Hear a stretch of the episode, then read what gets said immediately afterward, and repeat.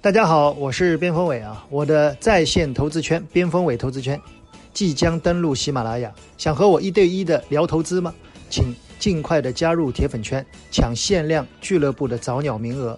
搜索微信号西马零七七 x i m a 零七七，添加喜马拉雅节目助理为好友，备注边锋伟即可加入。更多的惊喜超值福利等待着你哦！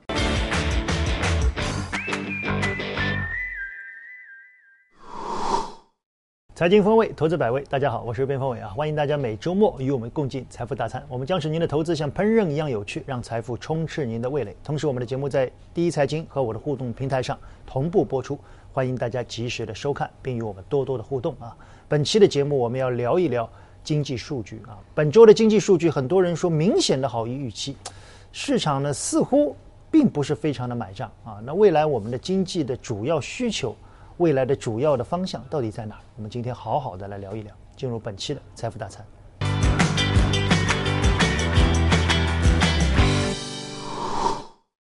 好，进入本期的财富大餐啊！今天我们的标题是三月小阳春以后经济蹲起啊。为什么说蹲起呢？我们先来看这个经济数据啊。二月份的数据是大幅度的下滑，而三月份的 PMI 的数据是来到了五十二。我看了一下财新的数据。也来到了五十啊！我们先简单介绍一下，我们的官方数据代表更多的大型企业，那财新的数据呢代表更多的中小型企业，所以都一下子回到了五十以上，好像这个惊喜有点来得太快了啊！老袁，要不先帮我们介绍一下，在周周三对不对？对。这个数据出来的时候，我一些朋友就直接截屏说。要要大涨了，这个 V 型反转了。是是 是，老岳给我们介绍一下。其实 V 型正是因为我们可以看到二月份的一个大幅的一个下滑嘛。对。下滑的一个原因大家都知道啊。对。但这个 PMI 数据是环比数据。啊，环比数据。不是这个同比数据。嗯。环比数据呢是二月份大幅下滑以后，嗯，所以在大幅下滑的这么低技术的一个基础上，嗯，它出现了一个反弹。啊。那。举个例子来说，就是比如说小朋友二月份放暑放寒假，在家里没看书啊，因为知道要休息啊，又没看书，这个时候来一场考试，他可能只有十分。嗯，对。第二个月三月份开始温课了，啊，一下子涨到十五点二分，那么这就是增长了百分之五十二啊，就就这个意思啊。啊，我觉得这样说大家就能理解。小吴对这一块数据有什么想法？呃，其实 PMI 就是对于十三个非常重要的一个分类，然后进行一个调查问卷啊。对。所以它调查问卷当中涉及的这样一个答案就三个，啊，正负中。所以大家能能发现 PMI 数据并不是说一个非常我们说精确的这样一个刻度尺，它不是啊，它只能说大致的反映本月比上月的这样一个大家的一个状态啊。这当中涉及到的一些数据，比如说新生产啊，比如说新订单啊，这样一些数据，对，确实是出现了一定程度的一个好转。嗯，它是。根本谈不上我们说超预期啊，因为确实，两月份大家回想一下，两月份是宅在家里，就是给我们国家做贡献。两月份是等于经济全部停滞了，是。所以进入到三月份之后，慢慢伴随着这样一个复工复产，嗯，现在其实整体的一个 PMI 给我的一个感觉来说。呃，整体的一个复工确实是有了，但是复产这边应该来说还不算很理想，所以整个数据并没有出现我们说明显的这样一个超预期。我们觉得今天我们把这个梳理一下，我们大概得出一个结论：三月份比二月份好，啊，但三月份肯定在质量上还是。还没有达标啊，这一点我想是肯定的。那么，我想今天我们主要要聊聊未来的整个经济的方向。那么，从目前一季报的整个经济的数据来看，大家都怕差强人意啊。但我看了一下一季报，有些企业好像还可以啊。那么，最近我们现在最担心的一个是订单的问题啊。我们也草根调研了一下，好像是三月十号以后，很多外向型企业的订单开始出现断崖式的滑坡。现在大家更担心的是四五月的。大量的这个外向性，因为很多的现在的订单可能是老的，到了四五月份以后，海外如果停掉了，把你订单全部切断，那可能影响就会更大。所以对于整体目前的经济啊，中国的目前经济在一季度末，也就是三月底到四月份的这一块，小吴怎么去看？呃，我觉得现在来说。更多的是复工，嗯，复产，我觉得还是需要有一定的这样一个时间啊，因为确实牵涉到的问题比较多。嗯，我们随便举一个例子，我们就以汽车行业作为这样一个例子，其实你就牵涉到整个供应链的这样一个问题啊。你如果轻易进行提前于整个供应链条的这样一个复产的话，很可能你生产出来的东西就变成库存了。对，所以其实整个供应链现在是摆在整个的这样一个复产面前的一个非常大的问题。对，再有一点就是来自于需求端。对。直直接复产的话，你会面临需求方面非常大的这样一个压力，因为我们知道整个海外的一个需求现在存在很大的一个扰动，可能就是按了一个暂停键。对，根据他们的这样一个疫情情况，可能这个暂停键要按到年终前后这样一个水平。差不多。所以现在，哎，似乎你并不是说特别容易进行这样一个复产的。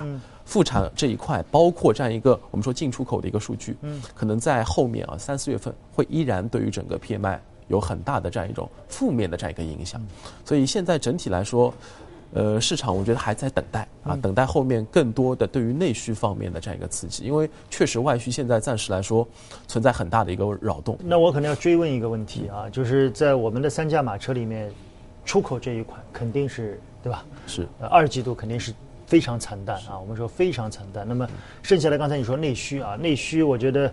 可能对大量的一些聚集性的内需啊，我们说可能还是比较难，对不对？所以老袁觉得，就未来投资三驾马车里面投资，是不是投资还要做比较大的加加大呢？呃，我觉得投资方面肯定会有加大啊。从从我们决策层的一个考虑来看呢，我觉得他会精准施策啊，还在对，可能我们是后发制人。那我个人觉得呢，近阶段的话，可能还是眼睛要向内。其实刚才小吴提到了 PMI 当中的一些数据啊。对。我看了一下，我们刚才有一张片嘛就是等高线的那张图，就前面一页啊。等高线上的那张图啊，很有这个指导意义啊。为什么这么说啊？你看新订单这个数字五十二，嗯，对。但是新出口的订单是多少呢？四十六点四啊。那换句话说，在订单当中，出口的增长没那么多。对。啊，内需的这一块啊，实际上应该要比五十二更高，这是一个啊。对。第二一个呢，目前来看，产成品的一个库存五十二点七，这个这张图上也有，对，五十二点七，对，这说明什么？说明库存就像刚才小吴所说的。那可能生产出来，现在因为物流的一些关系啊，可能来不及运送出去。现在库存高了。对。那么支持这个数据的呢，我们可以看到供货商的配送时间这个数据，嗯，四十八点二啊，也是在五十二以上。所以这个库存是因为这个原因。对。所以投资者呢，对这方面呢，不要有过多的那种压力啊，感觉你库存高了，未未来会不会有个去库存？对。只是因为因为现在配送的一个原因。我刚才谈了那么多，我想无非就是得出一个结论。二二月份和三月份的经济，从三月份来看有复苏啊，但是质量不高。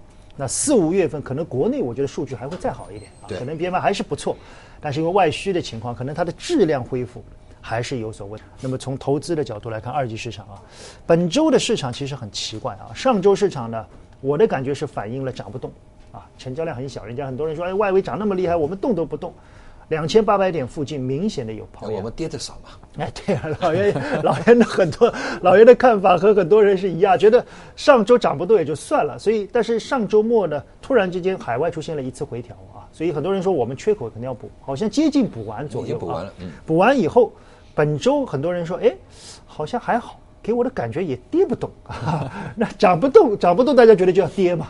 哎，本周好像海外有多次波动的时候，我们也扛住了啊，我们也跌不动。所以很多人想问的几个问题，第一个就是我们和海外目前的关联度会不会慢慢慢慢的就是我们叫独善其身，我们能不能脱开来？第二个就是我们在涨不动以后又跌不动以后，最后大家选个方向嘛。因为选方向是关键，你到底要卖还是要买啊？所以这两个可能是现在大家最关心的。小吴先先看一看，目前你是怎么看的？呃，我觉得应该来说，未来会慢慢的有很大的分化，就是全球的这样一个资本市场。嗯。之前来说，其实我们每天晚上都会去看一下欧股，看一下美股啊。对。白天起来看一下日韩的这样一个指数。但现在再往后的话，我觉得第一波非常大的这样一个冲击，整体性的这样一个下跌应该是已经过了。嗯。后面呢，整体市场为什么为什么说跌不动？因为其实我们整体的一个流动性是非常宽裕的啊，为什么涨不动呢？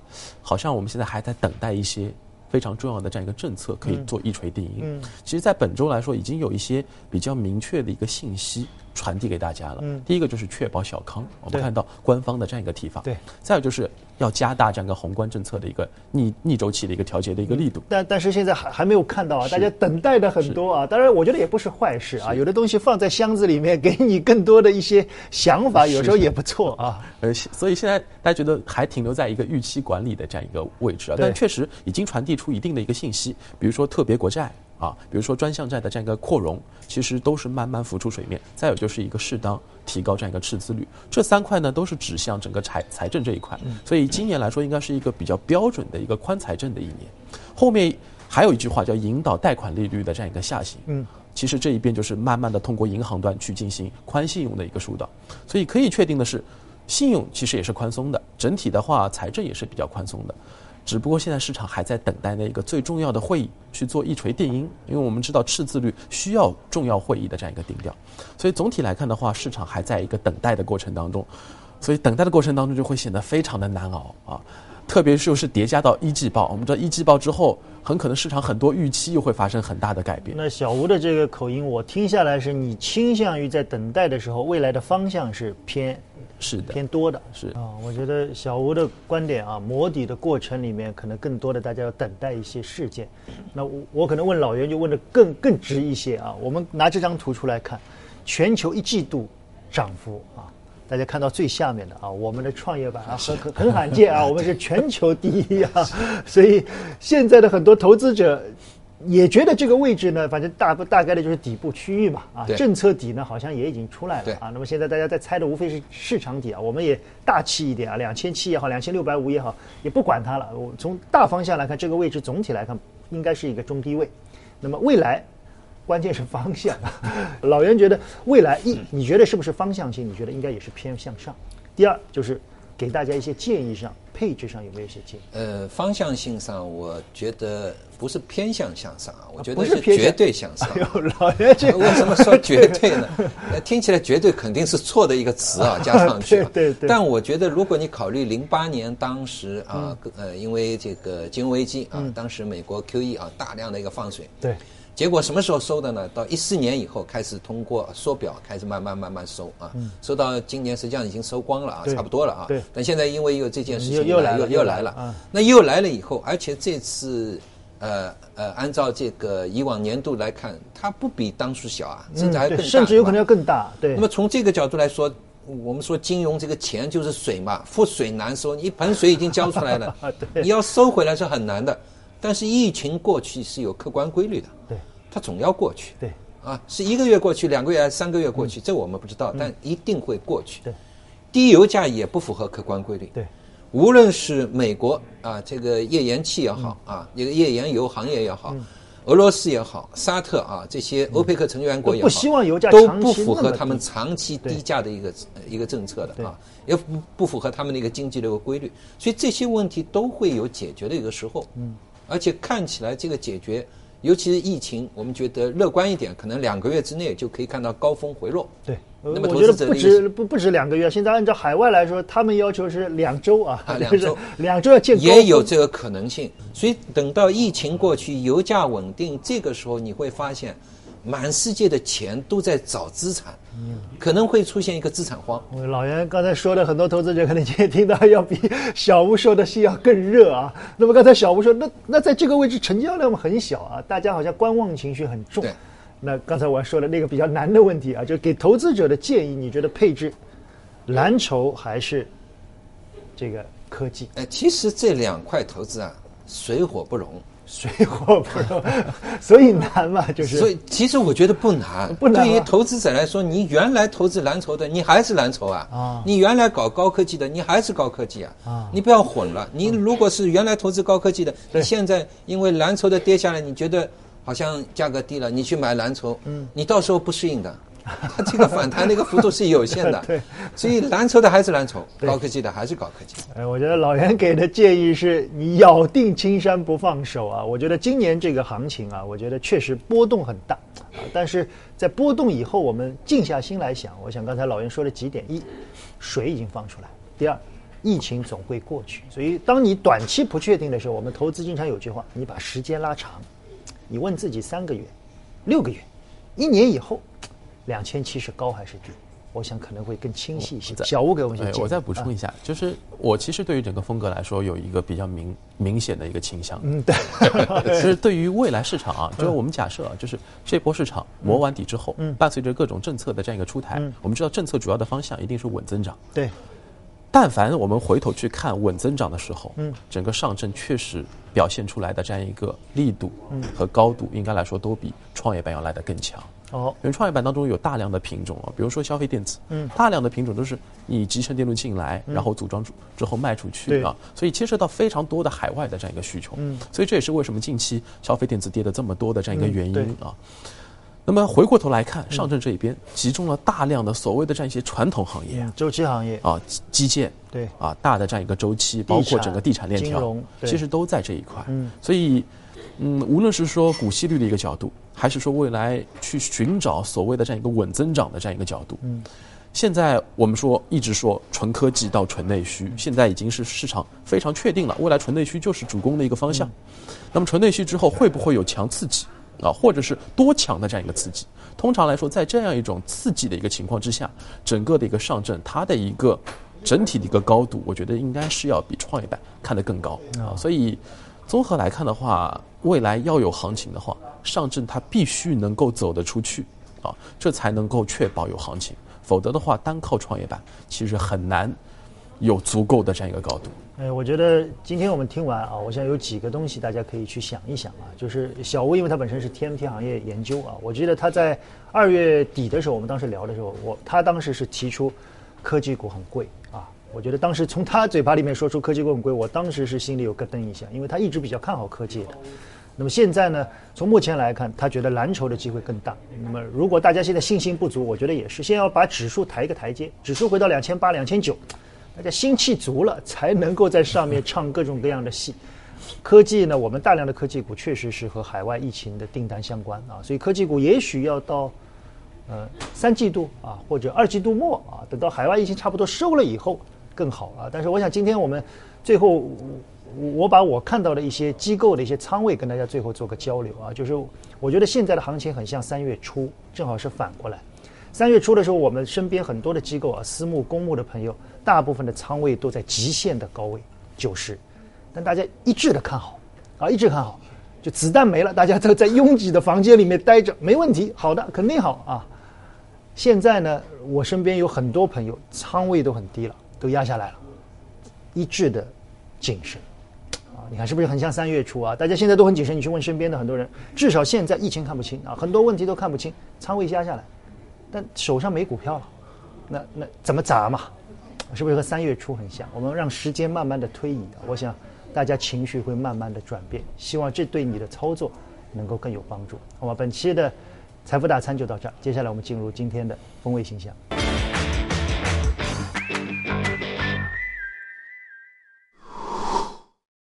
好，进入本期的风味信箱啊，最近的市场最大的特点啊，我觉得不是阴阳线，是缩量啊，成交量上证缩到了两千亿出头啊，接近是高量的一半都不到，所以很多人说是地量啊，但我想我们那么多年的经验嘛，头部一日，底部百日啊，需要时间啊，时间可能很熬人，不过最近还是有一些板块比较强的啊，我们看到。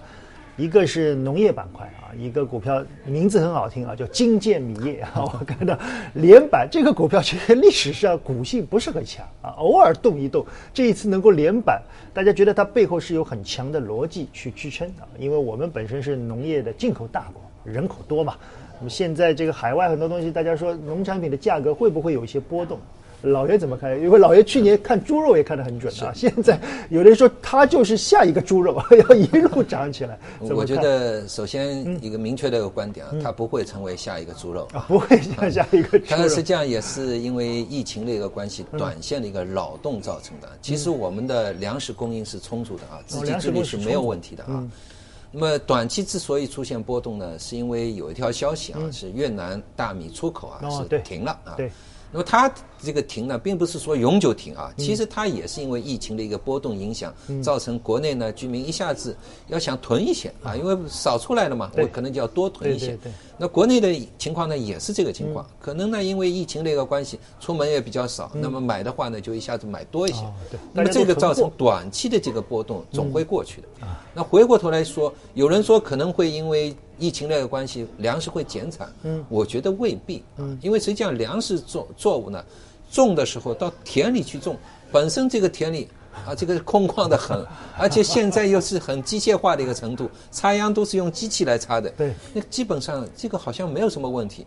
田间管理现在我看也是比较简单的，都是用化肥啊这些啊化学的除草剂啊等等。所以说这个因为疫情。工业生产啊，这个我觉得会受影响，但是农业生产恐怕影响不会像这个房间。如果是这样的话，更多的是大家的一种就是自自我逻辑的一种炒作的投机性。是，我觉得这个是这次是因为短期啊，可能引起一方面的一个粮食供应的一个紧张，造成的一个波动。那么反映在股价上呢，因为近阶段也没有什么热点啊，除了这个可转债啊，然后风生水起之外，那么这个呢就是。啊，这个热点就比较集中了，就造成一下子就窜了出来。啊，那从老袁的角度来看，基本面的逻辑上啊，应该说时间上不会太长啊。那么参与的朋友呢，大家对吧？好自为之。我看了一下，本周大概还有一个板块啊是比较强的，就是超市。啊，我看了一下比较典型的，比如像永辉超市，涨幅很好。除了超市之外，我还看到一些医药房啊，就是连锁药房的股票也走得不错啊。这一块小吴怎么看呢？呃，其实整个的一个超市呢，它其实和整个的一个 CPI 挂钩程度是非常高的。嗯，就是如果是 CPI 出现了相对高位的情况之下，整整个超市的一个经营呢是有非常好的一个保障的，无论是营收还是这样一个利润水平。所以我们可以看到这次涨幅比较好的，类似于家家悦、类似于永辉，他们其实都是农产品生鲜占比比较大的那一类超市。对，其实和刚才那个有点像啊，它其实囤货引起的，很多人囤货。是，所以其实呃这一次的这样一个近阶段的这样一个市场涨幅比较好的品。种其实都是和必选消费有非常直接的这样一个关系啊，一些食品啊、农产品啊，其实都得到了市场资金短期的这样一个追捧。其实超市也在这样一个大的一个范围当中啊。另外的话，再多说两句农产品吧。大家想想，海外的这样一个出口到我们国家的这样一个大米，总体的这样一个占比有多少？其实非常非常少啊。所以这次其实也是市场借着这样一个由头来进行这样一个炒作。但是这种炒作呢，其实对于整个市场的一个。我们说情绪啊，还是有一定的一个压制的。对，因为你说炒作的都是那些农产品啊，那些必选消费，看到这种东西涨，其他东西就不敢碰了。所以整体的一个市场情绪现在就就是处在这种状态当中。今天互动到这，我突然之间觉得哎提问的这个朋友也很好，我们可以把它作为一个参考点。我记得前段时间有很多人去观察那个医疗医护和口罩，说他们涨了，市场就不行了。他们跌了，哎，市场就有机会。那现在我们加了一个农 农产品啊，加了一个超市，也是当这些品种跌的时候，说明大家的恐慌情绪下降，同时资金也可能回流到，更有弹性的其他的一些品种。哎，这也不妨为不妨作为一个风向标啊，去做一些参考。本期的风味信箱就到这里。边学边赚研报点金购买指南，下载有看头 APP，点击进入首页上的课程栏目，下拉找到边学边赚研报点金。猛戳购买，就可以收获财经男神边锋伟为你度身打造的课程。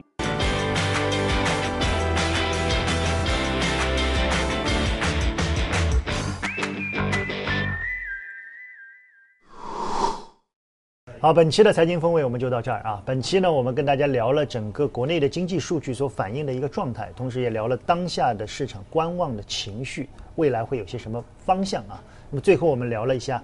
比较强势的一些板块啊，投机的属性。那如果从投机的属性来看，有人说，既然市场差不多有点稳了，我可以参与投机啊，或者说炒作，有些什么东西还可以，大家关注度比较高的吗？两位还有什么东西在关注的？如果说吃的角度来看的话，那一个呢是。